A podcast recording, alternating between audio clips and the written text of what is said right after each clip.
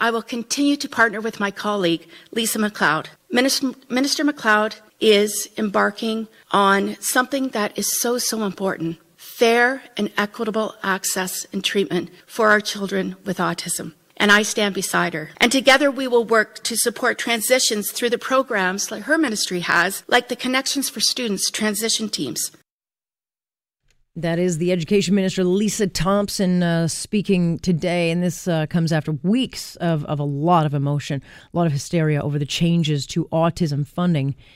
And the Ford government has announced that it's going to be making new supports for kids with autism available. And I guess this comes after a lot said we're not going to have any funding for therapies at all in the new funding formula. So today they announced that they're going to have funding that should help, I guess, offset some of the therapy costs for as many as 8,000 kids. We didn't get a lot of details of how this works, but as we understand, boards will get about $12,300 for each new student with autism. And then the government says it will also be subsidizing some kind of educational course for teachers in how to deal with kids with autism.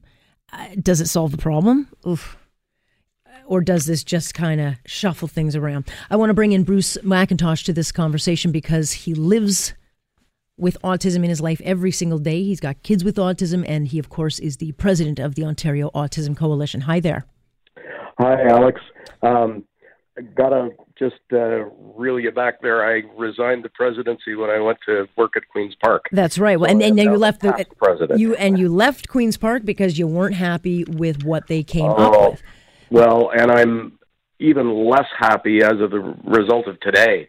Um, the the words that Lisa Thompson is using, calling what Lisa MacLeod is doing fair and equitable, it's anything but. It doesn't reflect the needs of the individual kids. And the other thing I have to forgive me, correct you on, um, there's there's absolutely nothing new in this announcement. Um, even right down to that $12,300, which sounds really wonderful. But you know what that is? That's the basic per pupil amount that any school gets for a new enrollment. And that comes straight out of a memo from the Ministry of Education issued last March 26th.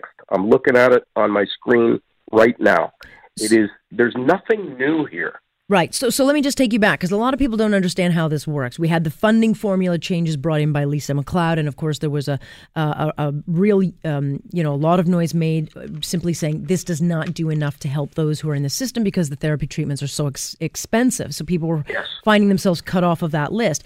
Then I think a lot of people are looking at today's announcement, thinking, okay, well, here's an education support that might offset some of those costs, and and you say that is not the reality that could not be farther from the truth.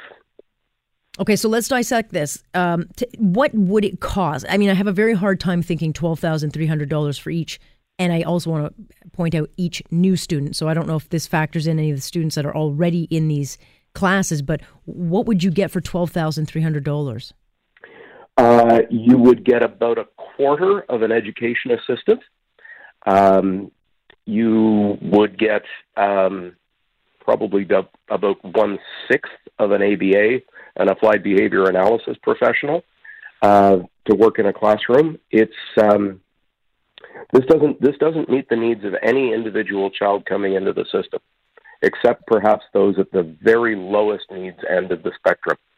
But the higher needs kids, the moderate needs kids, um, they're they're they're not really being treated any different from a from a regular student. Um, it's it's really shameful um, because it is all designed to make it sound as though there's something new here. But um, you know the uh, the the training for education assistants that they talk to, it already exists, and doubling it uh, to put numbers to that, they only trained 324 EAs last year. So doubling it gives us about 600 province wide. Okay, there's 20,000 kids with autism in the school system. So they're now going to double the training to, to reach 600 people. Right, but um, this this training doesn't sound like it's a real in depth. It sounds to me like a, a brush up course. Um, you know, here's how to deal with the basics. But that that that is not a long term strategy, or it can't be. Well, it's an online webinar. Is what it is. I mean, that's that's like you know, that's like saying, I'm going to teach you to play baseball by showing you videos of ball games. Like, it's absurd. Okay, so when this announcement came out, is, is this part because I was always under the impression that this was going to be kind of multi pronged between uh, not just Lisa MacLeod's ministry but also health and education. Is is is this? Do you get the sense it's being made up uh, as they go along, or do you get the sense that they actually have a, a bigger plan? Well, I know that you have seen the uh, the news release. Um, for your listeners, it's it's a one page news release um, with six bullet points on it. Um, ordinarily, these things come out with um, a substantial backgrounder, you know, graphs and pie charts and you know um, tallies of, of the budget and everything else. This is this is a single page, and it's uh, it's as thin as it gets.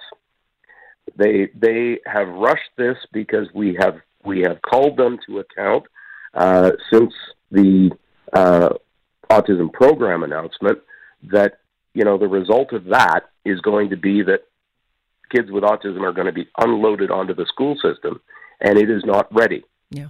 and they don't have time to get ready. This stuff all kicks in in less than well three weeks today basically.